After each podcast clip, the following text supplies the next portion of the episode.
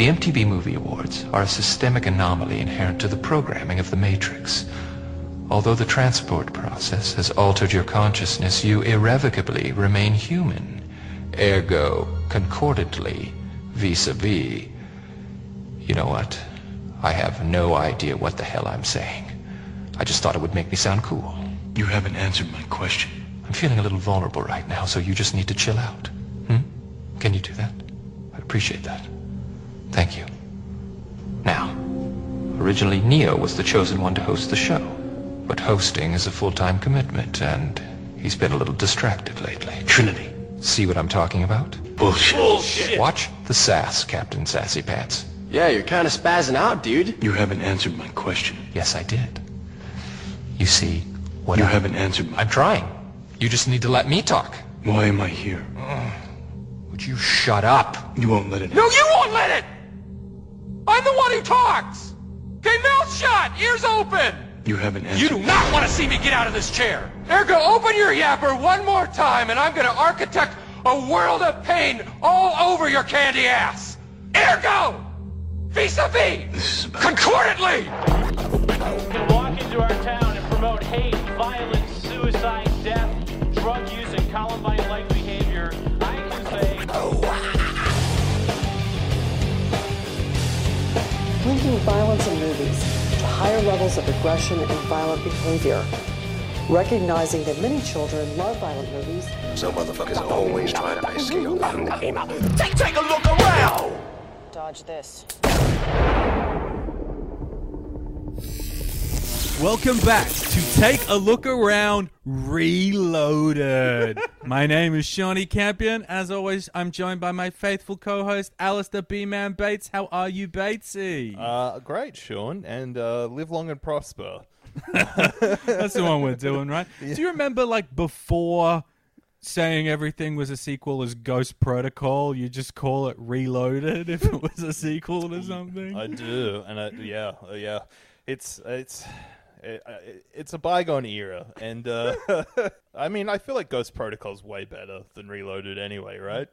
Yeah, I genuinely wish we were talking about Ghost Protocol right now. But you're right, it is a bygone era. This is the we'll get into it in more detail, but this is the defining film of the DVD era. And so when we were deciding upon guests, our first guest, no less, coming back for season two, take a look around Reloaded, we thought of none other than Mr. DVD himself, Alexi Tuliopoulos. How are you, Alexi? I could not be more thrilled and jacked in to be talking with you guys about one of the most precious DVD memories I have about The Matrix Reloaded. I love this movie. I love DVDs. I love DVD culture. And like you said, this is one of the most important pinnacles of DVD culture. I totally that double disc, baby. I remember. I, I would say this is this purchasing this movie is one of the few vivid memories I have of physically buying a DVD. And I've bought many over the years, but this one I remember it so vividly. I was with my dad.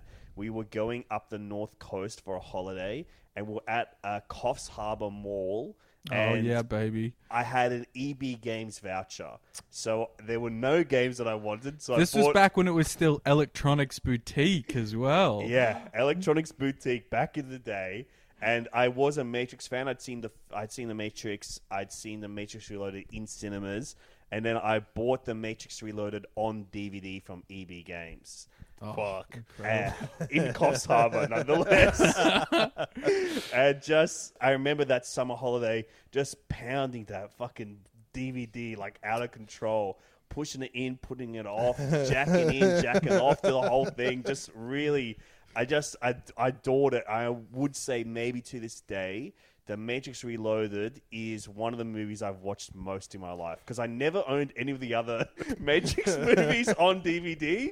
I only owned Reloaded and I just watched it constantly, just for so long, for so many years, just on a loop. And I never went back to revisit the other two for some reason. Mm. I don't And know why that- would you? Why would you possibly ever want to do that? I- I don't know, It's not like everything was set up in the first film, and then everything ends in the third film, and that this one is some kind of weird nether zone between the two. That's not the, that's not the case at all. well, I don't know. I remember being. I, I think I'm kind of set the same, Alexi. I I remember this DVD and just mm. fucking watching it over and over and over and over.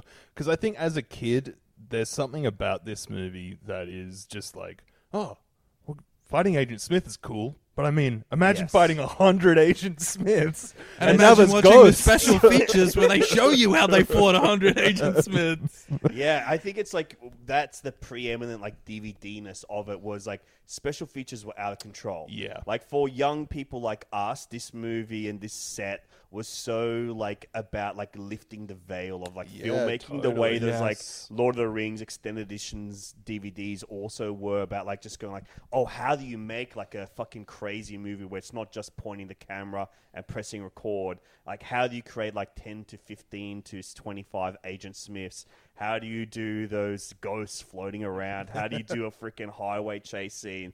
I, I think this is like one of those films that's like elemental to me as well, where mm. I was like, because it is, like you said, Sean, like this weird like singular catalytic movie that does not really make sense. I think it's the movie because I like pounded it so many times was uh it's so so eye opening for me in my taste in like me becoming fascinated by sequels.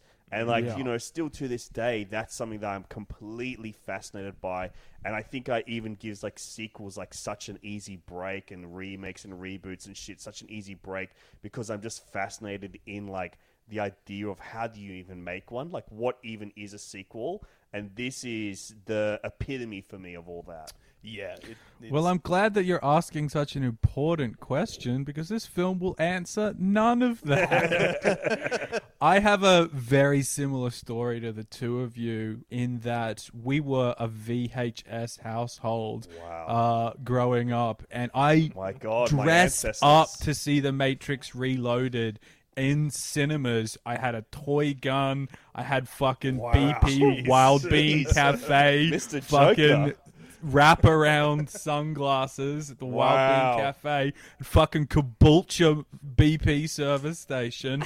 I had my mum's trench coat from the 80s. Oh, I looked like a fucking dipshit, probably a pair of Converse All Stars. And I remember, but my like memory about this year, most Hmm. of all, and its relation to DVD, is the fact that two months later, the Animatrix would come out, and I was absolutely pulling my hair out that you could Hmm. not get the Animatrix on VHS. It was the first example Yeah. I ran into of that, and so I begged my dad for a month straight for a DVD player. And my Yeah. dad is like a big fucking like tech nerd. He doesn't care about music. He cares mm. about music audio quality file types. like I was in a band for a decade with my brother and his only question was did we release on dot flac? Oh my lord. And I rem- have the most distinct memory of going to buy a DVD player with my dad. And we went all the way out into the suburbs to get the best deal, walked into a store. I can't remember. It'd probably be some kind of like regional, uh, like electronic store. Started talking to the warehouse guy, and were then led into the car park, in which the warehouse guy opened the back of his car Oh and pulled God. out DVD players from the boot of his Dude, car this for is us some to purchase. shit, dude. yeah. What the hell? And I just thought that was legitimate. That was the f- that was the future of electronics. you go to Yeah, the man. suburbs, uh, a lovely Lebanese man sells you something from the back of the car. Wow. Holy shit, that's a beautiful DVD memory. That is, yeah, that's amazing. Hey, look, before we get stuck into the movie itself, should we actually quickly talk about the Animatrix? yes, absolutely. Now on DVD and video from the creators of the Matrix trilogy. I'm going back to the Matrix. And I want you to come with me. What is the Animatrix? You've stepped to the edge of the looking glass. Experience the extraordinary fusion of CG animation and Japanese anime Come get some. in a groundbreaking collection of nine animated stories from seven visionary directors We know the truth now. that takes the world of the Matrix to its unimaginable limits. Fly, baby, fly.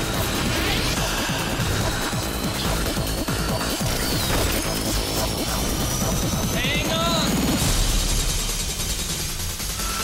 The Animatrix. Discover how deep the rabbit hole really goes. On the DVD and CD album. What was crazy about the Animatrix? Do you remember how the flight of the Osiris Mm. was that trailer that they dumped at the very start of? I can't remember what the movie Was it before the Final Fantasy movie? It might have been before. It either- was because Yeah. it's the same production company that made Final Fantasy: The Spirits Within. They were called Yeah, the but I- Orphanage. they were a special effects company Sure. from uh, what's it called? Hawaii of all places. Sweet. I remember. Surf's up. um, I remember- Aloha. I loved. I loved the Final Fantasy games as a kid, Mm. and I remember just already being gassed to go see the Final Fantasy movie starring Alec Baldwin. that um. As soon as they were like, "Look, this Matrix thing is going to be at the start of it," I was like, "Fuck me, Wow. man! I am all in." Like, Yeah. and then I do like similar. Like, I remember the Animatrix coming out to DVD Mm. and just begging, and I remember just being in the middle of Hornsby Shopping Centre, crying until my grandmother was just like, "Yeah, all right, I'll get it for you." But like, I was, I was insane for like I was the hype for these sequels for Mm. me personally. Like, I bought. I, I still have it at mum and dad's this issue of Time magazine. Wow. But it is all about the sequels and how like, you know, at the time they were one of the I think were they the biggest production at that time maybe? Uh, and you know, uh, How how going back to back as well. was like Yeah, yeah, the- that's I'd right. completely That was happening. forgotten that, but that is unheard of, even in the day and age of Marvel films. Yeah. like Yeah. having the two biggest anticipated sequels, possibly of all time, since the Phantom Menace had come and gone already. Mm. That you released them both in the same year with a video game and a DVD, Ooh. like Yeah. Ooh, and that ooh, video mama. game as well. Yeah, that game Oh rocked. Enter the Matrix. Enter the Matrix So playing as good. Ghost and Niobe. Yeah. Come on, dude. That with the new footage that was Yeah. not from the movie, I loved that game. I went Lockie sucker Hulme for it. Lachy Hulme was in the uh, Oh, game as their hacker. Oh man, Lachy Hulme, Aussie legend, almost played the Joker. We oh, love that really? guy. That's crazy. We hey, stand Lockie. answer me this real quickly, guys. Riddle me this, guys. Did the Joker die at the end of The Dark Knight? Yeah, no. Um, tragically, he died during post production. Oh, no. and it's actually one of the sorest moments of popular culture and saddest moments of my life. oh no. Al, the Joker died on the way back to his home planet. uh, I feel like talking about something dying is a good way for us to segue into this film where my childhood dreams of the coolest sequel ever uh, coming out died upon arrival. no, that's not true. But let's talk about it. Let's talk about The Matrix Reloaded.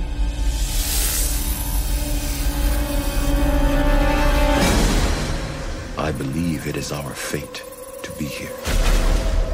It is our destiny. I believe this night holds for each and every one of us the very meaning of our lives. This is a war, and we are soldiers. What if tomorrow the war could be over? Isn't that worth fighting for? Isn't that worth dying for?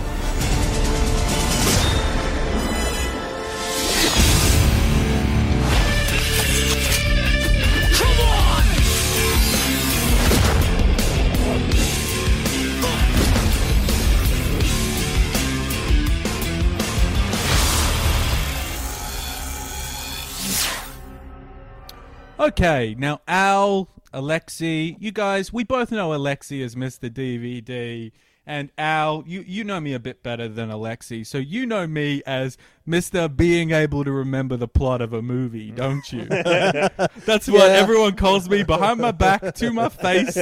Oh yeah, number one plot. Remember, is Sean Campion. Number one plot, remember, when the biggest names in the business, the production team behind such startling and dramatic films like Rush Hour 3 and Meet the Fockers need a plot remembered, bam! Shawnee is right there. Shawnee remembers every little detail. Shawnee can remember even the most minute details that you're all squabbling over.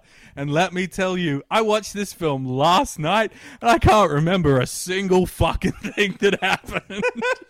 Let's. I think just straight out the, the gate, we should talk about how this film is literally a ligament between like Mm. bone and muscle. Like there, it's literally just a piece of. It just connects two things. Yeah. I think that's what I like about it because I think it's just so fascinating. Because I think I went through like a big Matrix phase when I Mm. was young. The first movie blew me away. It's so much so that when I saw Shrek in cinemas and they did like Here we go. Matrix parody Yeah. where Fiona like does like the camera 360s around her, I was like, I can't stand this movie. How dare they disrespect the Matrix? and just like was completely obsessed by it and thought it was beyond everything. And then the sequels, I loved Reloaded. I loved Revolutions when I saw it, but I think like I was so marred by the critical reception and like how these films were he- like held by like popular culture that like I became maybe a bit snobby and were like, oh, they're not good after I wa- watched Reloaded for like 40 times. Mm. And I Yeah. never really went back to them until like a couple of years ago when Cam and I started doing Total Reboot. I just like had that urge like, I got to jack back in. I got to re enter the Matrix. I got to do it. And I watched all three films, including uh, Animatrix. I bought this Blu ray set that had all of them.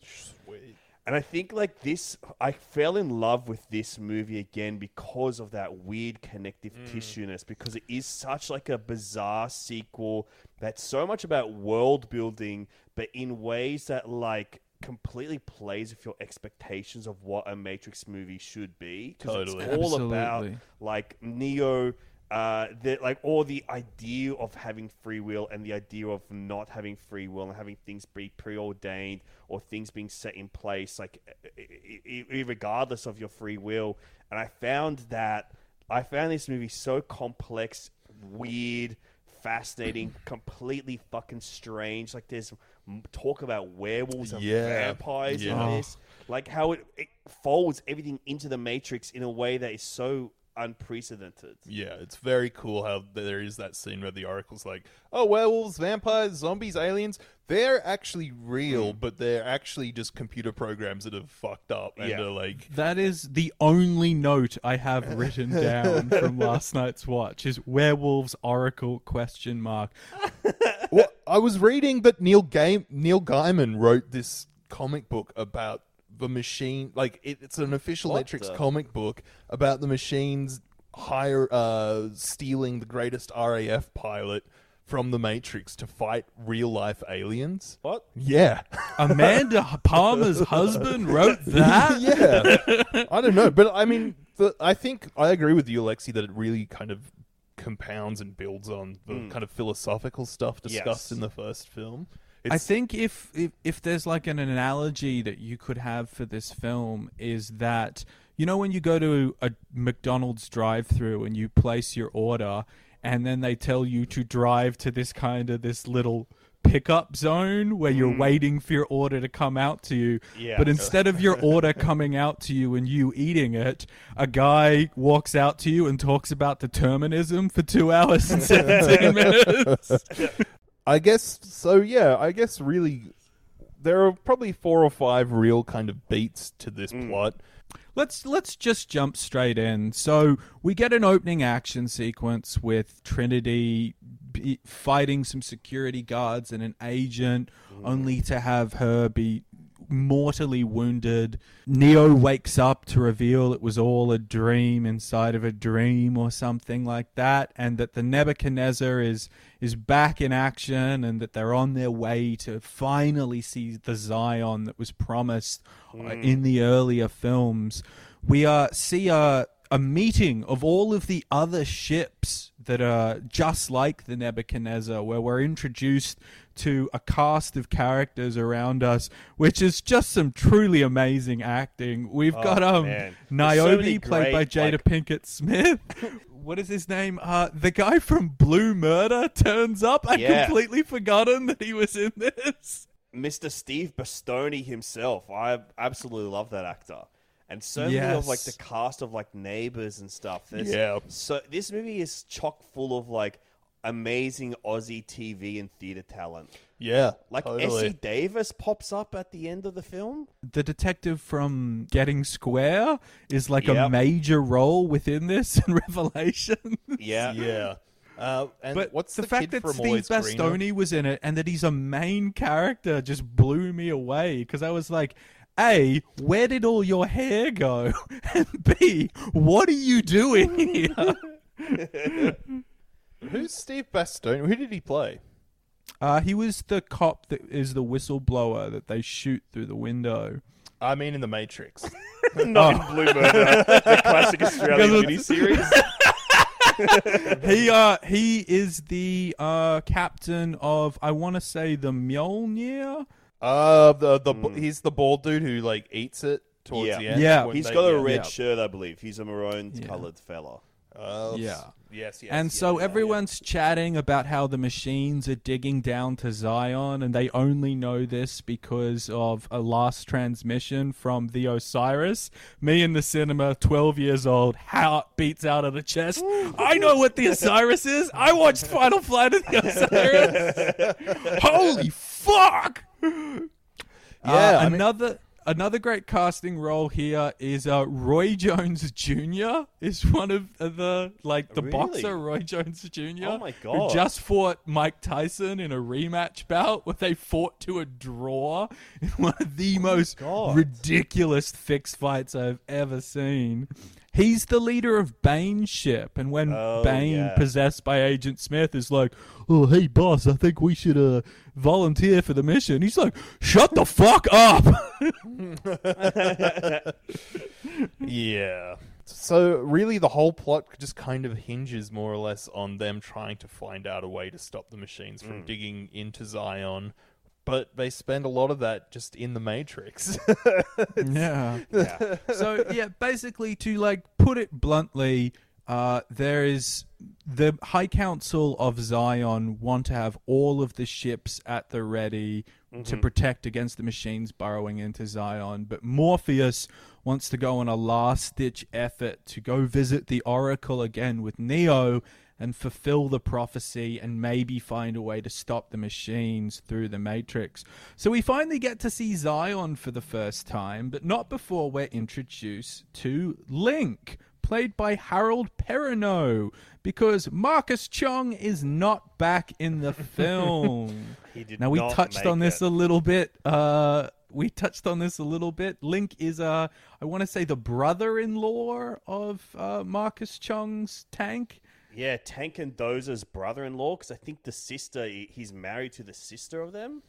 Yeah. Sure. I thought it was really funny that Harold Perrineau at this point had literally just wrapped up six straight years of sitting in a wheelchair filming mm. Oz. And then what do they get to do for The Matrix, the most high flying kickboxing film of all time? He gets to sit in a chair. Yeah. Alexi, did you have anything on Marcus Chong at all? Yeah, I, I think Harold Perrineau is a great replacement. I think Harold Perrineau is a great actor. I love him in Oz. I love him in Lost as well. But Marcus Chong, it's like you guys would have touched on it last week, but he's like fascinating, and you would have talked about that weird documentary where he kind of like it's his side of the story of why he's not in those movies. But you know, Cam James and I like become a bit obsessed with this, particularly Cam. He's talked at me a lot about Marcus Chong and him being like not getting brought back because firstly he demanded uh, I think, an equal paycheck to Keanu and Carrie-Anne Moss. Seems fair. Because I guess he's one of the only other survivors of the Nebuchadnezzar. So he was like, I should be equal lead with these people, not kind of, you know, being self aware enough. And then there's kind of like a bit of a background on Marcus Chong. He's one of those people that, uh, like, is a bit of a Hollywood tragic story of like, you know, definitely exhibits some talent. Had a big break in the Matrix. He's fantastic in the Matrix. Yeah. He's so plucky. And so, like, I think he brings that necessary reality to the to the world outside of the Matrix. Mm. That like is what sells that world as being the real world. And uh, you know, there's stuff like that where he's allegedly the adopted son of uh, Tommy Chong, and that's why his name is Marcus Chong. But that's not true. He's like a family acquaintance, and Marcus Yeah, Chong adopted the name like to that. make it through Hollywood, Martin Sheen, Charlie Sheen style, I guess. and uh, just like there's all There's this one thing kids care about. It's Tommy John. yeah. and just like all this weird stuff of like you know him calling up the Wachowski siblings and being like uh fucking like threatening them to like get him back into the movie and stuff. He claimed they sent assassins to his house. It's all very Yeah. sad. And you you were talking off air about maybe potentially doing a, a sequel to Finding Drago and Finding Desperado on Finding Chong. Yeah, that it it'd just be what ten minutes long. And Yeah. calling you a cunt and hanging up. yeah, we're just like, yeah, we can't do this one. We don't need to bring this to a bigger world at all. It's too sad of a story, but um, it is like fascinating. I, to be honest, I can't recommend that documentary. But if you are like the three of us, then I would say yes, it is worth checking out, but not for the faint of heart. Alrighty, well, I'm now back in. Sean was like, I need you to watch this by lunch. And then 20 minutes later, he was like, oh, God, don't watch it. Save yourself. It's definitely one that it's lucky it's on YouTube because you do need to skip around on it a lot. oh, wow, okay. Well, I guess I'm going to give it a miss again. So back in the Matrix, we have somehow. Oh, in fact, no, we're back in Zion, aren't we? For the so we see time. Zion for the first time, and God, is it underwhelming? it just looks like a big submarine. It's Like- so ugly and so dirty. Do you know what really stood out to me this time? When the Nebuchadnezzar is entering Zion, they do that thing like in Star Wars or whatever, where they like call in and they're like, "Okay, opening the gates" or whatever. And the room that the people that they connect to are is like in. It looks like it's in the Matrix because they're Yeah, all they're jacked in. oh, They're- the white, the white that brain white thing. brain. So they're are they real or are they in the Matrix? I think they were like controlling the door in the mate in the mate in some like simulation mate. I yeah. Now that like I look, would you believe this is uh, some one thing about this film that falls apart under much much much closer look? Because when I was watching this, I'm like, going, "Whoa, they're in the one clean room in Zion," and now I'm just like, "No, it has to be Matrix. They look like the architect." yeah. The thing that fucks me off the most about Zion is that they could have made it look like anything in the world, and, and mm. they had all of recorded history to draw upon all of their influences, all of their distilled pop cultural mm. knowledge, and they made Zion look like fucking the Phantom Menace. Yeah. The most derided film of the last five years. yeah, it's it. There are just it's a lot of ugly dark blue and maroon, and Yeah. like you the know, councilman is just Boss Nass, the leader of the Gungans. you know that's you know that's Cornel West, uh, famous African. no, not him, the other guy. Oh right. Jesus Christ, Al, the white guy. Look, I feel like we've missed something. Like uh, Agent. we Smith. haven't. we really haven't. Oh you yeah, we no. Actually, you're right. Agent Smith's back, and he's Oh, yeah. unprogrammed from the Matrix, and he talks like Ultron from Age of Ultron. There's no strings on me. I'm free, baby. That's how James Spader talks. Uh, James, uh, not James, James Spader uh, possesses Bane, uh, and now Agent Smith is in the real world, which is, I think, one of the only other plot points to this film that the robot is now real.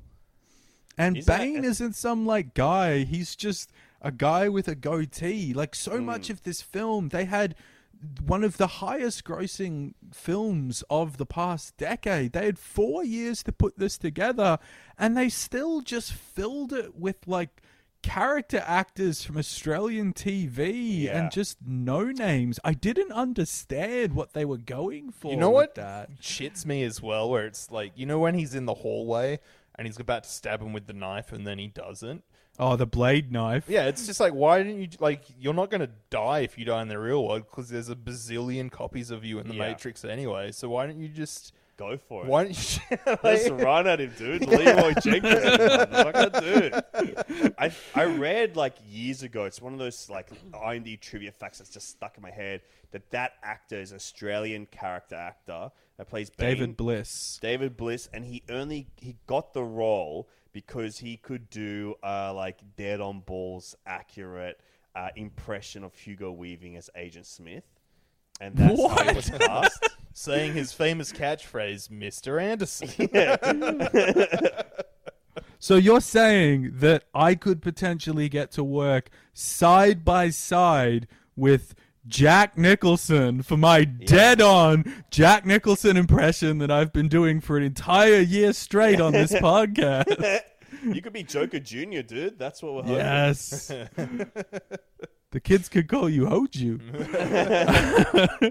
so this next bit in Zion is my favorite scene in the whole movie where I could not I was near tears laughing where all of the pilgrims come up to Neo as some kind of Jesus Oh, figure yeah. and ask him for blessings and give him gifts and a lady says to him it's just like ah Neo, you've got to help. My daughter, she's on the Icarus. Do you know if she's okay? It's like, what? Were there no seats on the Titanic? you named your ship the Icarus? you fucking idiot! That and then the spoon. He gets handed that shitty metal spoon because if you remember the spoon from the first movie, you'll get that there's a shitty metal spoon in this. yeah, it never even comes back. It's not even Chekhov's spoon. No. There's no point at which he says there is no spoon because he's already said that in the first film. So they just give him a spoon and he's like, oh, thanks.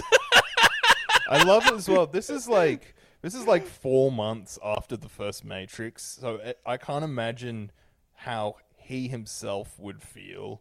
Just being like, oh, okay, so like six months ago, I was um, just this fucking dude who worked in a computer co- factory. You know, I program computers, and now I'm kind of being worshipped as some kind of demigod, if not actually God.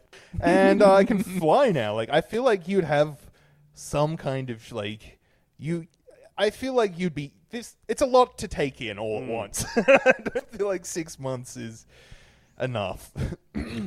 So the crew of the Nebuchadnezzar fly out to meet the Keymaker, uh, who is some program they need to find to the Oracle. The keeper so we get a return of the Mm. Oracle. It's all very like ridiculous and not really kind of elaborated on what their end goal is. Yeah. and why they need to get to this guy.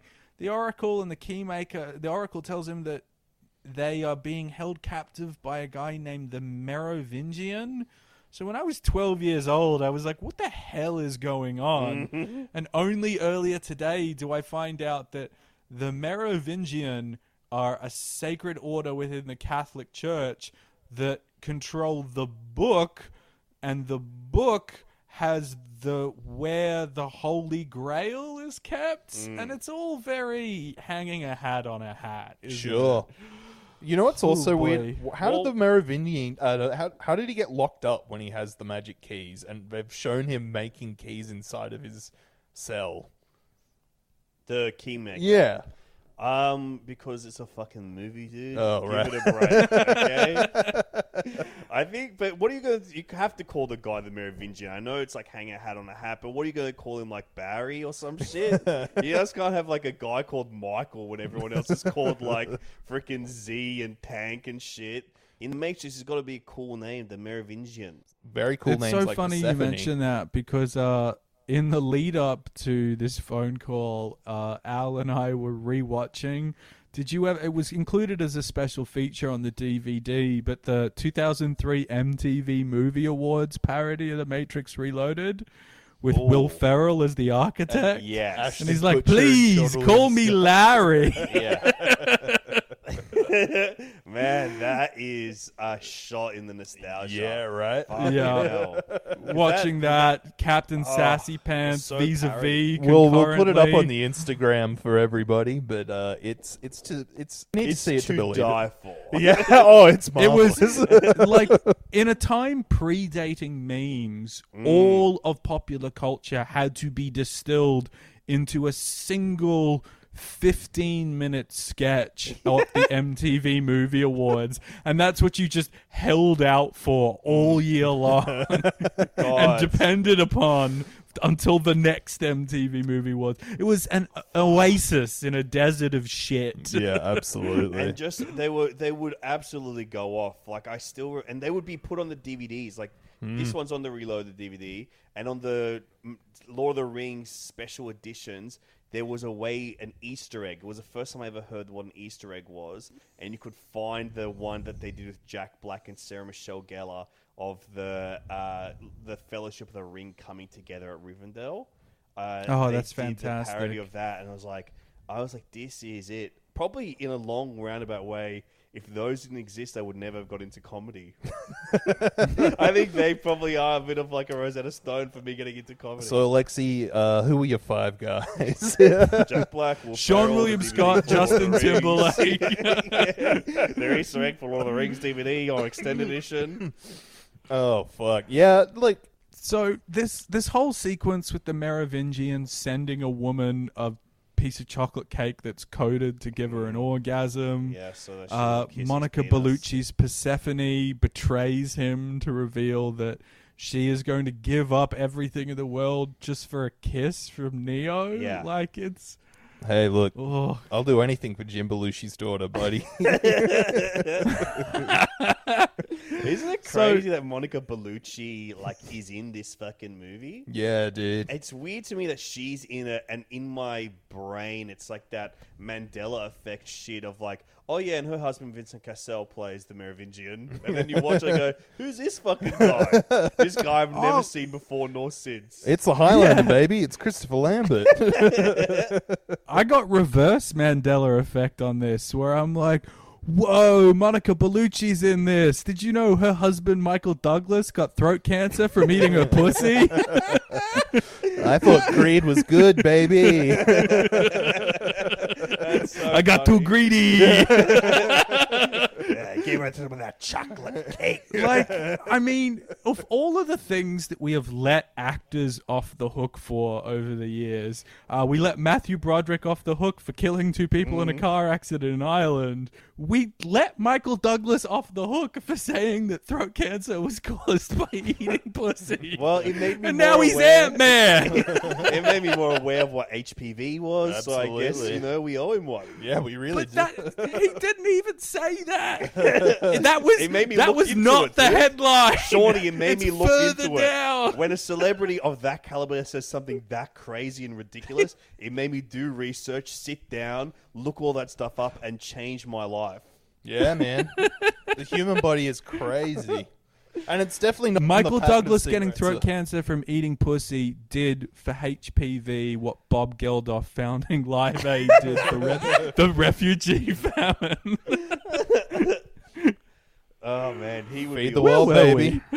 They got the- he would be great. I hope he's in Matrix Four. Michael Douglas actually would be hectic in Matrix movies. oh, he would be Well, so good. We can only imagine. so we then get a fight sequence between Neo and the Merovingian sidekicks or henchmen, who are some Blade Trinity looking bad guys. They look terrible. Yeah. That ju- like I mean, some of the costuming feels dated in the original Matrix, Mm. but here it everything just looks dire. Like we are like minutes away from a bad guy wearing a Von Dutch hat or something like that. They look It like is- like Silvio Dante's knockoffs or some shit. Absolutely. they look like everything else in the Matrix, like all the leather stuff, they look so tailored, like to the experience of what the Matrix is. This is like off the rack leather shit that these guys are I wearing. know. Mm. There's that line in the first film about how how you appear in the Matrix is a Mm. vestigial idea of how you see yourself, and it's Yeah. just like what the guy with the like. Tr- the tribal track shaved Yeah. into his goatee that takes on Neo is like he's like that's it. That's I'm it, dude. I'm I'm fucking tribal Wolverine. Yeah, it's so weird as well because like they just seem like nothing. These dudes, like they're they're like Neo puts them down no matter, like no problem or whatever. But they just like I they they have like a weird amount of personality. Like they look and feel like this is more in line with a movie that I think owes the Matrix quite a bit, which is Zoolander. they, Yeah. they just Yes. feel like Zoolander characters.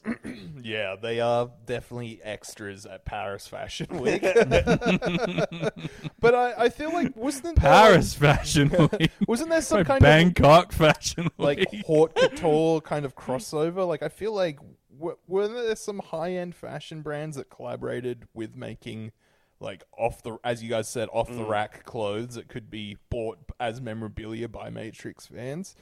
Because Well, there was I- that I don't- telephone that they made. Samsung mm. made the mobile phone that was this. Hey, look, this is a regular Samsung phone, but we've made it for the Matrix heads Yeah, out there. it's got a clip in it, dude.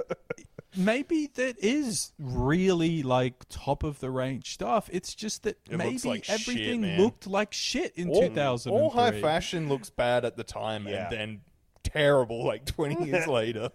I remember this was on the same road trip that my dad and I had done, where I famously bought The Matrix Reloaded on DVD from Coffs Harbour. But eventually, we went up to uh, one of the most exciting places in all of Australia. The glitz, the glamour of Hollywood on the Gold Coast, Warner Brothers Movie Yeah, World, dude. and they You know I of could just go there anytime I like, Alexi. they had a lot of Matrix One of the perks on of there. living in beautiful sunny Queensland. exactly. You feel like you're there all the time. And I, um, when we were there, the, they had like the Matrix sunglasses, like all the sunglasses that there were, uh, you know, reproductions of the characters from the Matrix. I remember trying them all on. Tried the Niobe one on, looked shit on me because it looked fucking crazy. The Neo one didn't do anything for me, but the ones I tried on and they looked kind of good for you know I was like a fat twelve year old, so they weren't that cool. They looked stupid. But um, was the twins who I'm sure Oh, we're about to talk about. yeah, dude. And I just remember, like, you know, they were like 40 bucks. And my, I, you know, just asking my dad, Dad, can you get me these? Can I have these sunglasses?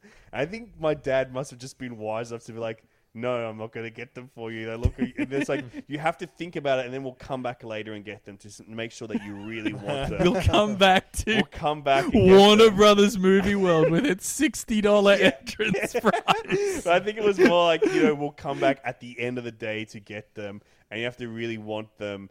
And I think that I, w- at the time, was like, no, you're right, I don't really want them. And I reckon for maybe the next six years, I was like, I should have fucking got the sunglasses. I re- to this day, I'm like, God, I wish I had the fucking twin sunglasses from the Matrix. You better believe that we're gonna get Phoebe, our executive producer, to uh, Photoshop those onto a picture of you now. oh, that my Just to dream. could pull at finally the come heartstrings. Oh my god. You know that that uh, exhibit has been was replaced by the train from Harry Potter. Oh, I thought you were about to say the train that pulls into station, the most famous movie that would make the best ride at movie, bro- movie world. What the original film? The first horror movie and the first documentary.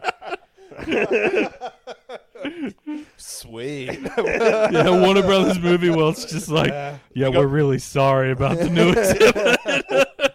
really, just so sorry. We got the train from that video. fucking, you're gonna fucking flip out, dude. It's gonna replace the Police Academy stunt show. I remember They got rid of that as well. I remember at the Police Academy stunt show when there's a bit where they pretend to throw a bomb into the Mm. crowd, and I remember just screaming so much that one of the stuntmen just broke kayfabe and was just like, Oh ah! wow. They actually might have been an acquaintance of mine, Dave Eastgate. He used to run and MC the. Um, he's a great comedian. He used to uh, MC the the show. the Oh, Police wow. Awesome. show. And he also used to play Austin Powers at Movie World. Fuck, double Love act, double one, threat, one of the greats. Incredible actor. Something I once saw that was amazing. I would go to the police academy stunt show uh, every single time we'd go because it, it was so much fun. And I remember, like, uh, you know, sitting down and there's a, a little kid next to me, and I'm like, "Oh yeah, kid, it's all real." huh?" and then uh, one of the stuntmen was genuinely injured during the falling off the scaffolding bit, and I remember being like, "Oh no!"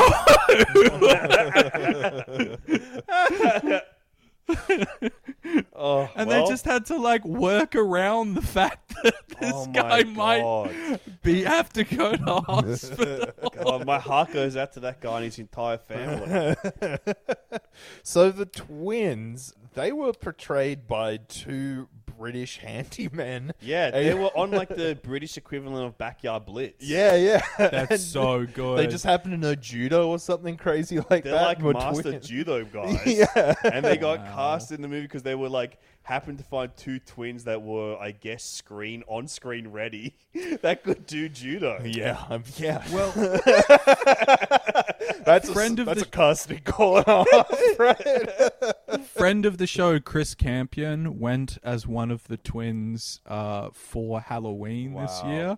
Where um, I'm sorry to Chris for bringing this up, but to replicate the uh, the dreadlocks, my mum cut the strands off a mop and put them on top of his head.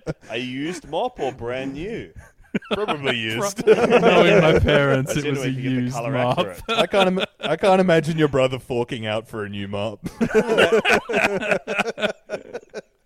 um, uh, I think what was heaps funny about this character, the well, the twins. I think remember how like in the early noughties, every villain was just an albino.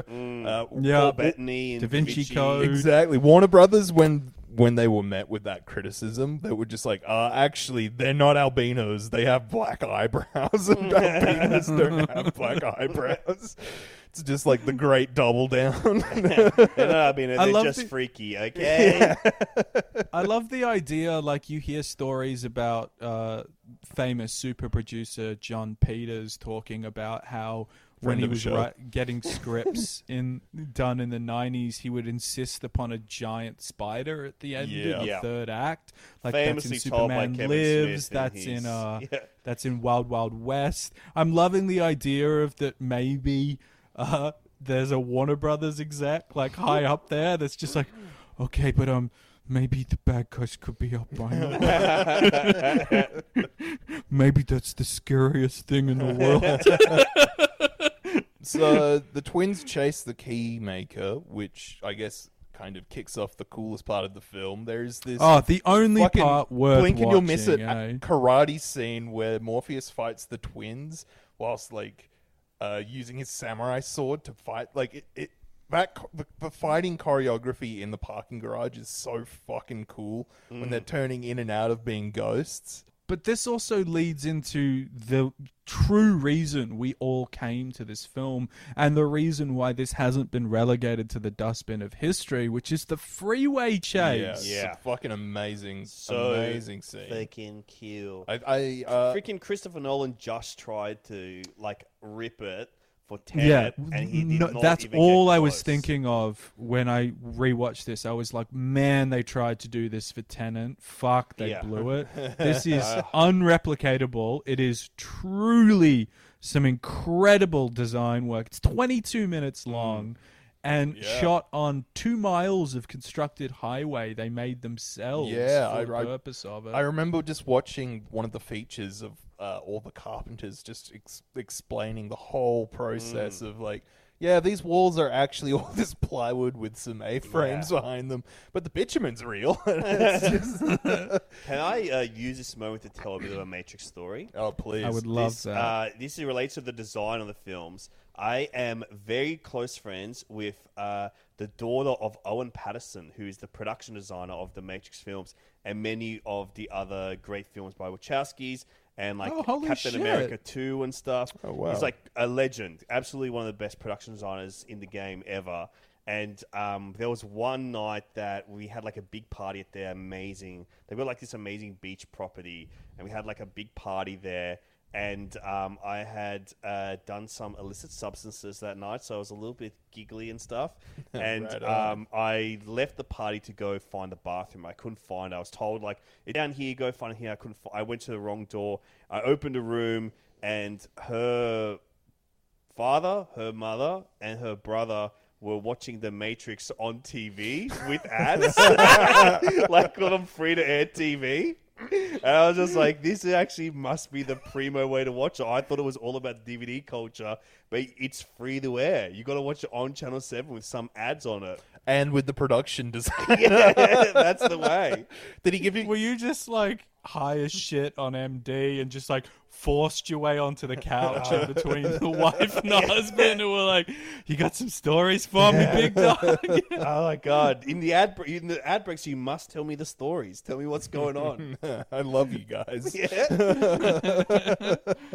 This fucking sweet car chase comes to an end. Uh, bada bing, bada boom. that scene with um Morpheus like Mm. take like f- cutting the car, Yeah, in half so with cool. samurai sword, and, then and him fighting blowing the it agent up. on the semi trailer, I think is such like amazing like fight choreography. I love the way that uh, I love the way Laurence Fishburne fights in these movies because like there's a strong lightness to him, and because he's such like a big hefty guy, Yeah. it just looks. He's very graceful. He's very so light on his cool. feet. Uh, he looks like Fred Flintstone or some shit, dude. Twinkle like, toes, baby. style. I love it. Um, yeah, this movie really is about this car chase. I Mm. was saying to Alexi, and I think I might have said earlier how I would just legitimately watch this scene on loop when it came out on DVD. Mm. Rian Johnson style, dude. You're a Yeah, looper. I'm a fucking looper. But like so Oh, much Speaking of movies that let us down, Oh, Jesus. but so much like the ch- the theme song, like the chase theme, Mm. the darn it, the man, I would just like listen to that in mum and dad's car, just Yeah. headphones full blast. Like that scene is truly, I think. I think it, for me at least, it's the greatest action scene in the Matrix films for me. Wow. I just, it's, it's just so nice and tight, yet still 22 minutes long, as you were saying. Just Mm. Yeah. so much happens in it, but it's always entertaining. And rewatching it, I was definitely like, this still fucking rocks. It's, it, it's It good. dude. It's truly amazing. Now we they managed to get to an exit out of the matrix with the keymaster, and they realize that they the keymaster tells them that they've got to get this floor of this building on the other side of town uh, where they will meet the source of everything in the matrix. But to do that they need to take out 27 city blocks which is where i want to say the plot to the enter the matrix video game takes place where the majority of that is ghost and niobe's part that has been cut from this film so that it will be this video game of you playing their parts. In the meantime, we instead get old mate Blue Murder, all of his stuff, Mr. Bastoni. as he uh as his team get uh their asses fucking handed to them as their ship explodes. I remember watching this last night, and their operator guy has like a a janky leg. And he can't get back to the Oh, like yeah. operations desk in time, and I'm like, "No, you gave it to that guy. He's gonna fuck it up." hey, look, inclusivity still exists in the future, man. He's he's fine. what's his what's his name again? Steve Steve Bastoni gets killed and they're not able to take uh, the city block offline. And so like it reroutes all of the power. And this is like one of the few times my extremely boring day job comes into play where if you blew up a power station the city does not just reroute the power with a computer Oh. you get a cataclysmic level of power outages, include not just 27 city blocks. You're talking an entire city is wiped out. Man, I'm gonna say it. Some of the things in this film don't add up. So they get 3.14 minutes to get into the source room or mm. whatever it's called, and Trinity has to like save the day. 3.14 being the digits of pi, where I was just like so ready to turn off the film at that moment. When I hear like, that, I'm like, fuck this Reddit ass movie. I love it. I'm like, fuck, that's pie. I understand that, and I'm a fucking nincompoop, so that's awesome. so this fight sequence with uh, Trinity that we've seen at the start of the film is actually from the end of the film Mm. where she's she's killed, but uh, Neo gets into the source room and it's all revealed. We get. Does someone else want to take over here? I don't even know how to begin with the architect. He is. This scene is as bad as you remember Oh it my being. god, I love it. yeah, You I love love it? the architect. Vis a vis, Ergo, Yeah. uh, all of these great work. Concurrently. I love him. It's what's his name? Helmut Balakakis. He's an Australian actor. I think that it's weird to me that that's not an act like a big name as well. Yeah. I all like yeah, an interesting that, why is that not Donald Sutherland? Yes. Why do the Hunger Games have Donald Sutherland? Playing this guy. And the Matrix has some guy from Neighbours. yeah, it is. It is so weird. I mean, I think he's fabulous in it. I love that performance by Helmut, and I think that there. I but it is weird. That's not like someone. I always find that strange. It's just like it's this guy that I could cast in my web series tomorrow, and I actually have worked on a web series where we had him for ages and then he dropped out. But, Oh, no. um, but uh, that I just looked him up. I am wrong. He was not in. Um, he was not in Neighbours. He was a home Yeah. and away guy. He's a Sydney boy. He lives. He went to Fort Street High School in the inner west, I believe, or Sydney boys or some shit. Um, from when I've read his Wikipedia a few times, I'm getting excited that one day I'll meet him. Uh, but I think I love this scene. I think it's just like that incredible philosophical monologue that's so like of that era of Yeah. like where uh, you know things are explained in a way that's just cryptic enough, but it is still like just unpacking exactly what the themes of this movie are, which is basically free will or the uh, the uh, how would you say like the the semblance of free will, like the the Determination yeah, self determination yeah. and stuff. And I think that for me, it's it's so mind bending. Like this is, I lost my freaking mirror virginity to this movie because it fucked my mind when I was a young kid. Oh. of just going like, "Whoa, this is how the Matrix has existed." There's been several Matrixes, and there's always been the one. And just going like to unpack the idea of what like a messiah can be, and like Yeah. in this world, and like what the one actually is. It's just an anomaly. It's, not just like a whole this- bunch of shitty code put into one person. yeah, not it's an the error. chosen one. Yeah. It's not like oh, we're like oh, you're predetermined by God. It's Yeah. like no, it is just this thing, and it's Yeah. like it's kind of fucked up that you're if, the one. if anything, you're kind of a huge shit cunt, and we Yeah. actually need to destroy you for everything to work. Yeah. I, I, but what I think it's amazing like- for like I remember seeing it as a kid and just being like, "What the fuck?" Like that's how mm. you end this film. But like in retrospect, it is so amazing that Yeah. this huge franchise film. Yeah. The the middle part, you know, there's no.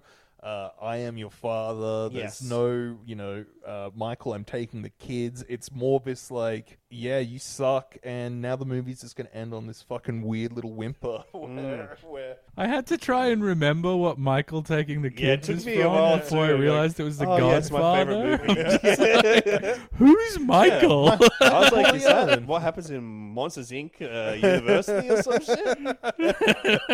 but you know, like it's such a subversive kind of Mm. um, uh, ending for like of se- uh, such a highly anticipated sequel Yeah. for it to just be like as the ending of the film. It's kind of fucking cool. I think that's one of the reasons I like it because I just think I I really find the Wachowskis just fascinating Oh, because totally. They, to, they just make such weird. Everything's a You like choice. Cloud Atlas? I love Yeah, Cloud, Cloud Atlas. Atlas is awesome. I love. I so adore fucking Cloud Atlas. weird. So weird.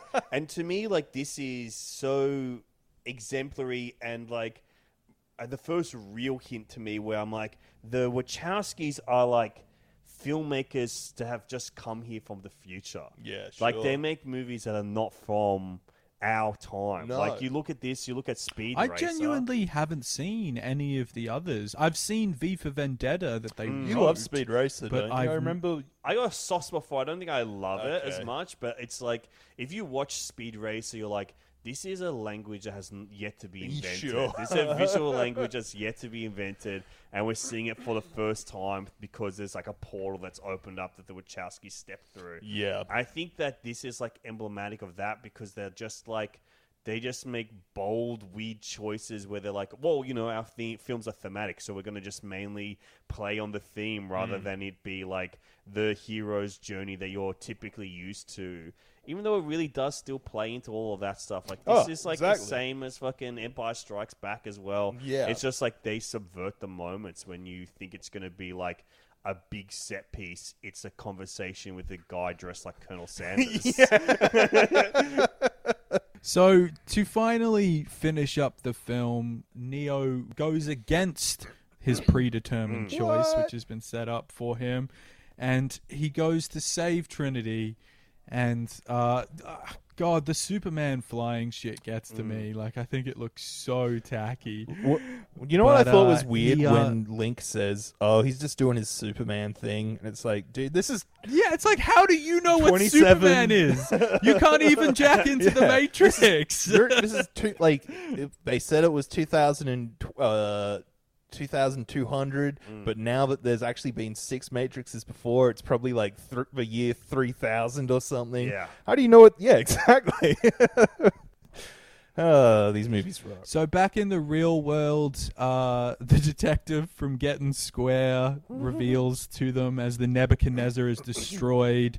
Uh, Morpheus gets one more technical death metal band name in there as as he watches the Nebuchadnezzar go up in flames, and he's just like quotes King Nebuchadnezzar with "I had a dream, but but I dream no more." Neo reveals that he can now destroy machines in the real world as well as the Matrix. Yeah. That's a huge and uh, whoa. But then he drops fucking dead, and it's revealed that the only other survivor of the attack of the machines Mm-hmm. is the Agent Smith possessed Bane. Remember that guy we all forgot about? He's back. cast a memorable actor, unfortunately. Though he is good in the role, it's a thing where casting they needed, you know, another six million dollars for this movie. It's a very odd cliffhanger. it really is isn't it It's very, very It odd just smacks you right there, and you get another Rage Against the Machine song, and Yeah. it says "To be concluded." whoa Bam!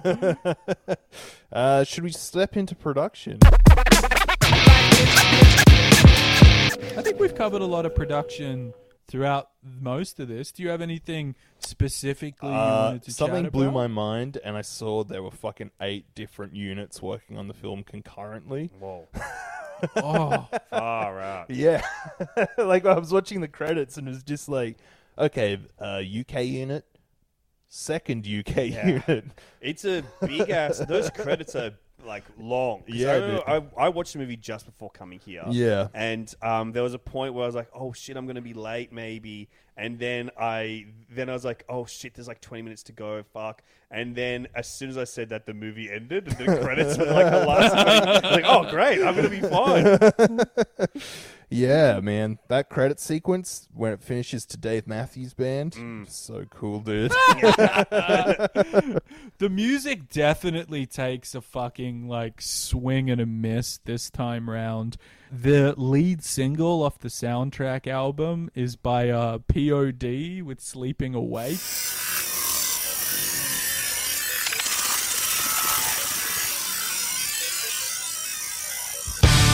Reveal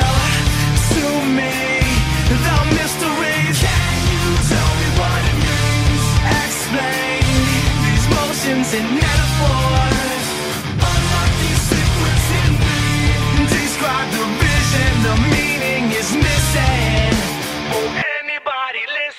fun bit of trivia is mm. that the reason I pitched this podcast to Al was due to the announcement about two years ago that the Wachowskis were filming a Matrix 4, and there was a press release from the band POD directed at the Wachowski, saying that they would love to return to my appear on the God. soundtrack. Is that real?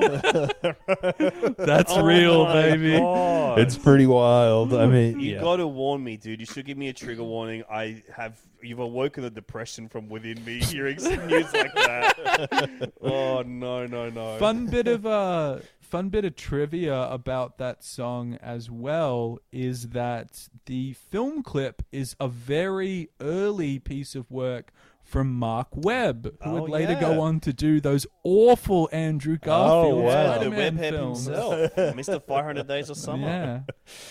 My God, isn't it crazy that like the Wachowskis people gave uh, two people Marcus Chong syndrome, Pod and Pod and Marcus Chong? That's crazy.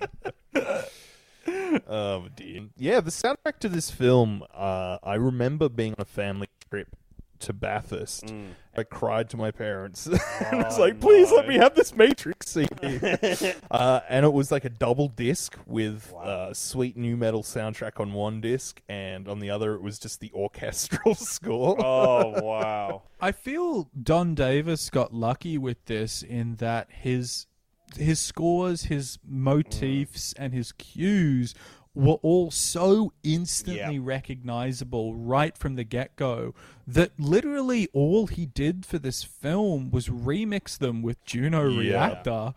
And was able to put together a whole score. He probably did like 15 Yeah. days work tops. I mean, I, you're so spot on though. Like, I think that like it's like I don't know what the score of the Matrix is. Like, I couldn't tell you the melody, but it's those noises, like Yeah. those like little the big Yeah. horn. those horns, proto dubstep Yeah. noises mixed with the orchestral like swells. that. This You know that a Hans Zimmer was watching this, Oh, yeah, being with his little like, notepad out." "Mom, you got to buy me the CD, the double disc."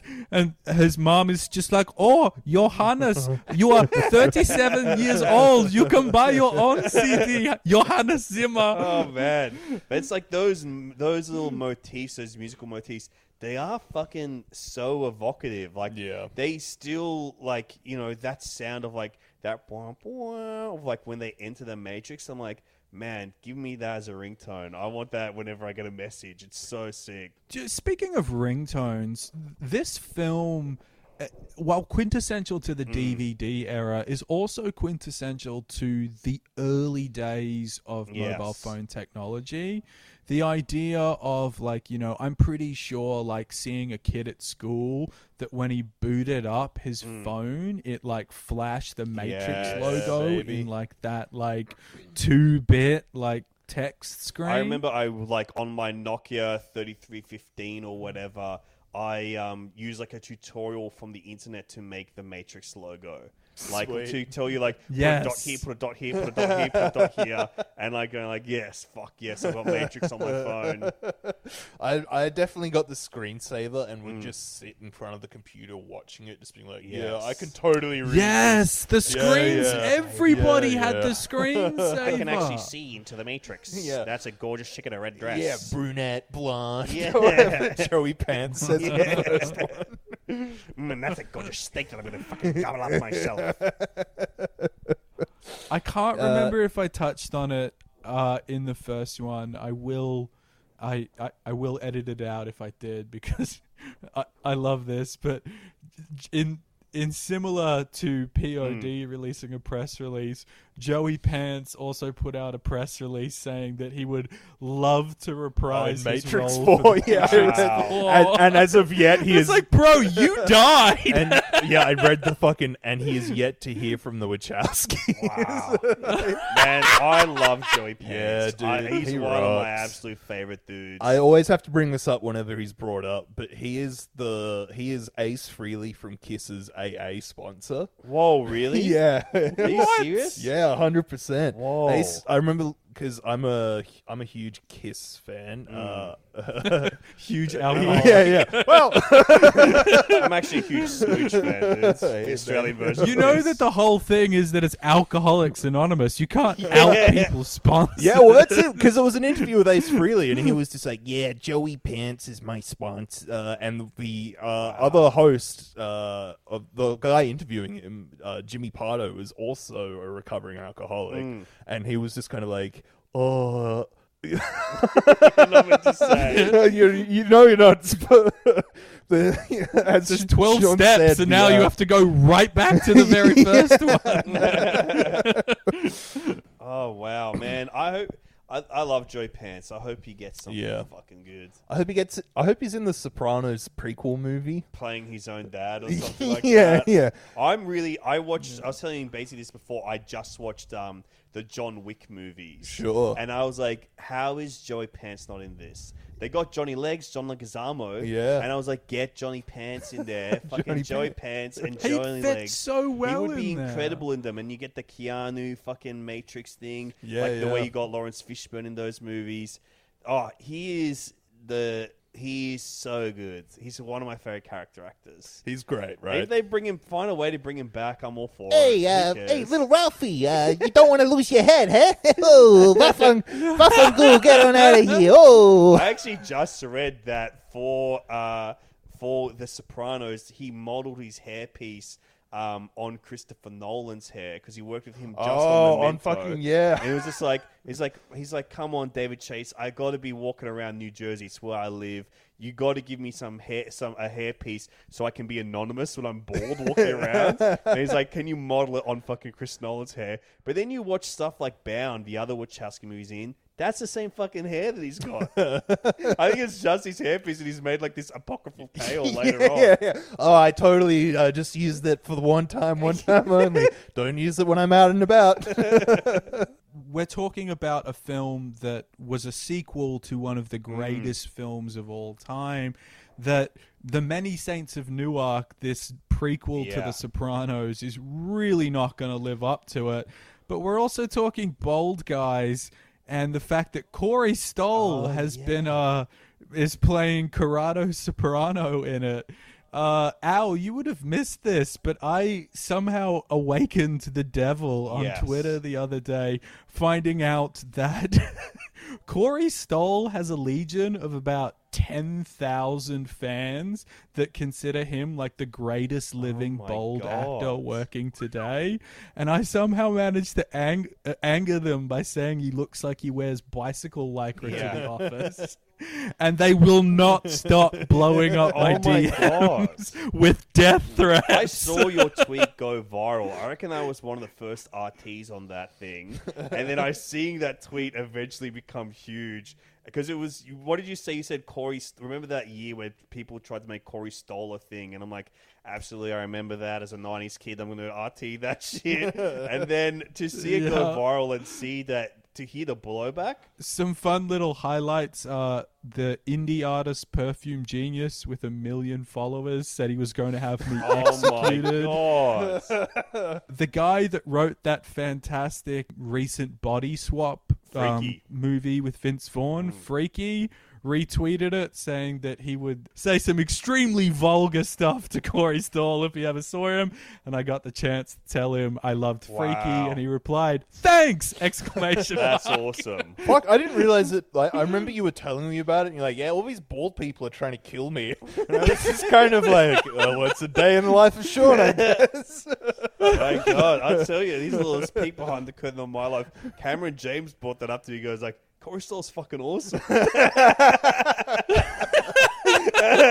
You can't say shit on Corey I was Stoll, like, man. Nah, man, that tweet rocks, dude. Corey Stoll. Oh, Oh, okay. Uh, how about it? Bodies hit the floor score, fellas. Bodies hit the floor. Score? The bodies hit the floor. Score! Matrix Two, Bodies Two, also Bodies Three, maybe I don't know.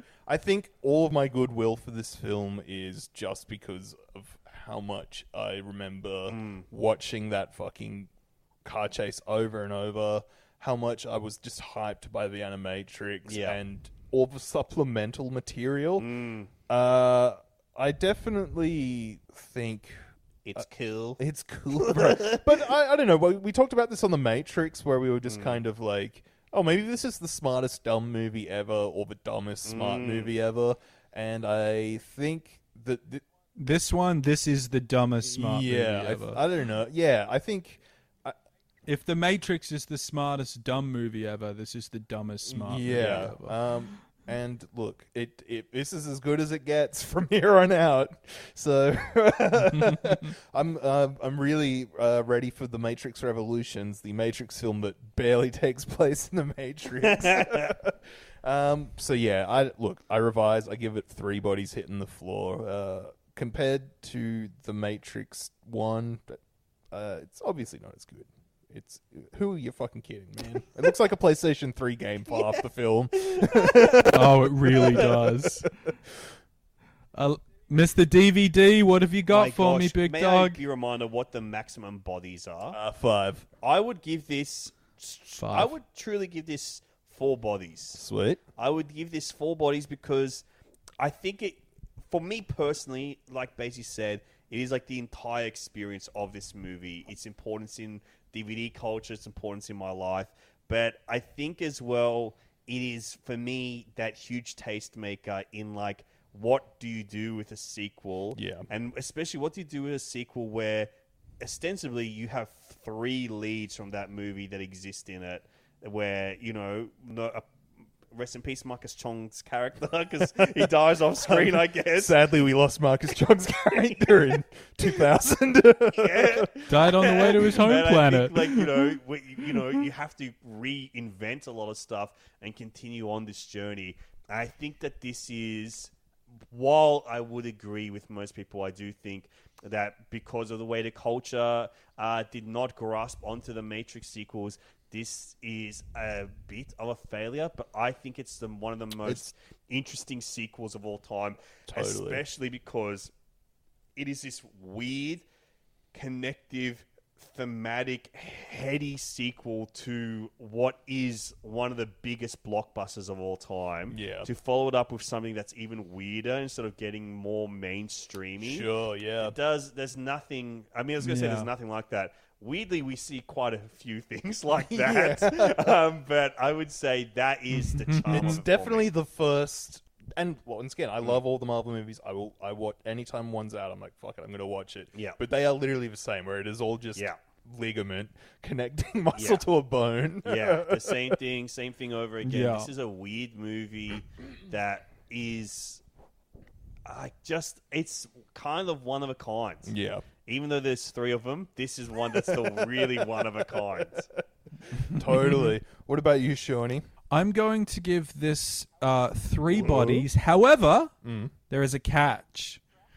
I will be subtracting a single Wow. body from the score for a sequence that we did not touch on during this, but is extremely important to the lasting legacy of this film, which is upon entering Zion, Morpheus gives a grand speech and unleashes Bush Oh, stuff yes. culture on a populace that were not ready for it and have never recovered from it since. The Zion rave scene is How weird is it that we didn't talk about that? That is. Let's touch on it very quickly. Well, because we instantly all blanked it from our memories because it's Yeah. the worst bush. I bullshit. hate it. It's the worst sex scene, at least one of Mm. the very worst sex scenes ever. Like it's gross. Yeah, I don't like seeing their little. I like, think the only sex scene worse than this- I don't like the powerpoints all over the bodies. That really freaks me out, and I still I hate the memory of seeing this in the cinema with my dad. Of like the the rave going on and me having to like him seeing me like unlock parts of the world that I didn't know existed and stuff. I don't like that memory. It's up there with also seeing like you know Team America in the cinema and like laughing at the sex scene for pretty much the rest of the movie, and my dad knowing that's why I'm still laughing. All right. Uh, I'm going to posit an idea to you guys. The only sex scene in a movie worse than Neo and Trinity pounding away to fucking infected hmm. mushroom in the fucking Zion is the sex scene from Munich where Eric Bana plows his wife while dreaming of the Olympic athletes Wow. being massacred by Palestinian pretty terrorists. I think you might be onto something. I think you might be unlocking something here right now today. God, I know what movie I'm going to watch with my dad next week. Oh, sick! Geoffrey Rush is in this. Put it on, Alexi. so we're giving it threes all around. I'm in a four. Four. I'm on a four because Uh, I mine's kind of a two. You're a two and a half, and a four brings it up to Peer Factory. After Sean and I found out the Durst computer had become sentient, it had given us a hot new algorithm to judge how new metal a movie is. This algorithm uses our patented Bodies Hit the Floor score and times it by our trademark Fred Durst score. Once we have received peer review, we can say that the PF sum, short for Peer Factory, is the most scientifically way to determine how new metal a movie is. Well, I mean, times this film. Uh, let me just quickly crunch the numbers. So, Alexi, this this season we're trying to get a mathematical sum peer reviewed Oh, wow. for uh, our official rating system. wow. Yeah, we're not going onto YouTube. We're not making extra content. No, we're going into academia, baby, and we're going to get this into a journal, baby. Even if it kills us. So, uh, as as always, I must retreat down into the lab to to feed this number to PF, our self-aware computer. Who just give me a minute, fellas. Uh, you know, there's been six PFs beforehand, and this was all part of the plan. So this film has a PF sum of uh of nineteen point five. Ah, off the charts. Whatever that means. What is the Fred Durst rating on this? How Uh, far is Fred I think it's Durst fair to off say at this, point that if we're just going to talk about the D- Fred Durst number, it's just safe to assume it's two. Otherwise, I won't bring it up. Uh, if it, if it's like three or four or an anomaly, I will I'll make note. But if anyone is listening uh, to me talk about the Fred Durst number, just assume it's two. Just just just save your save your time. Isn't that what they all call Neo in So true. The anomaly. Everything ties in together, man. What has happened uh, now will happen again or before. Speaking of happening again, Alexi, it's been a pleasure to have you on once more as a returning guest. Uh, I absolutely adored finding Desperado. I was uh, thinking earlier while I was getting lunch, I was like, ah, you know, I'm going to tell Alexi uh, how much of a step up and how much better I enjoyed it than finding Drago. And I'm like, that is the most backhanded compliment No, you could I ever give hear that. someone. But it really is like you guys were hitting so many fucking like highs. Wow. I was loving it. It was Thank you so much, Sean. I appreciate that because uh, that's actually the opposite compliment that I received from my partner's mother. So when I hear it that way, I'm like, yeah, actually Oh, I that no. like way. finding Drago more. Yeah, oh yeah. no, that's horrible. Yeah, yeah. So I like to hear it that way. Um, but thank you so much. Um, my pleasure to be here again. Could I leave a little teaser for the next episode that you guys do?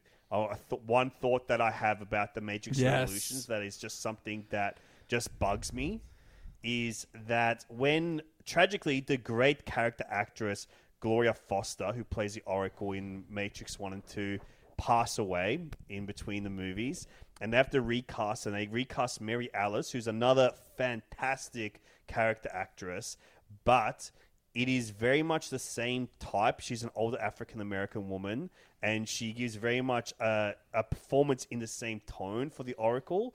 And in the in the world of the films, the Oracle is rebirthed, and it's like this like Kundun shit of like Hmm. a regeneration type thing, or like Doctor Who, if you will, if you if that's if you know that more than Well, Kundun. if you're a Whovian. if you're a Whovian and not a Kundun head like me, um, like that is like that's to me the, a huge mistake from the Wachowskis to just go same kind of person and same kind of performance. I was like, they should have gone fully out there and like you know cast like a small Asian boy or something like that and do like the exact opposite because I think that would show just like in Kundun. yeah, do exactly go Kundun style on it. But to show like you know what this is, that it's like a regeneration thing. It's like it's just one of those things that when I rewatch these movies, completely bugged me. Yeah, we were talking uh, about the Oracle being a bit of an uncomfortable stereotype, maybe Mm. 20 years later, where it's Yes. just a listen here, dear, I'm smoking this cigarette and baking cookies, and I'm Yeah. about to tell you something Yeah. real truthful. Yeah. In a way that only The an true elderly, truth. yeah. To- to quote Cloud Atlas. Yeah. But uh, yeah, thanks again, Alexi. Thank you so much. Uh, if you haven't listened to uh, to Finding Desperado, it's fucking hilarious. But there is a real beautiful kind of melancholy to it as well. Thank you. Um, it's awesome. That was actually unintentional. We Oh. tried to make it just all laughs, so that hurts me to say. Yeah, Uh, but no, no. thank you. That's so nice of you to say. It's it's a, it's a beautiful kind of story about just you know I guess nostalgia for childhood and Mm. for the wonderment of kind of the excitement that film would give you as a kid. It's Yeah. and just making art for art's sake. It's really quite quite a quite a beautiful, Oh, touching thing. thank you so much. You boys are giving me beautiful compliments. Thank you, thank you. No Uh, We've got. Total Reboot coming back in a little while. We're trying to spice it up with uh, this new year of the podcast and do some things a little bit differently. But we're still uh, basically taking a break after post uh, Finding Desperado. We Yeah. are unwinding. We are recharging. Yeah. uh, to come up with some new stuff. So uh, Total Reboot probably back in February, I'd say. Awesome! I can't wait, man. And the Total Reboot I love. Patreon and the registered cinema cinephiles registry is Mm. Very worth being a member of. Yeah, we just did a great app about uh, paying total respect to our doc, our favorite documentaries. Uh, Oh, okay. So if you're a doco Awesome. head, the episode we just put on the Patreon feed is uh, real fucking good. Fucking awesome, man. I saw the the snippet of that. I think you put it on Twitter or Yeah. Instagram, and I was all set to sign up to the the Patreon.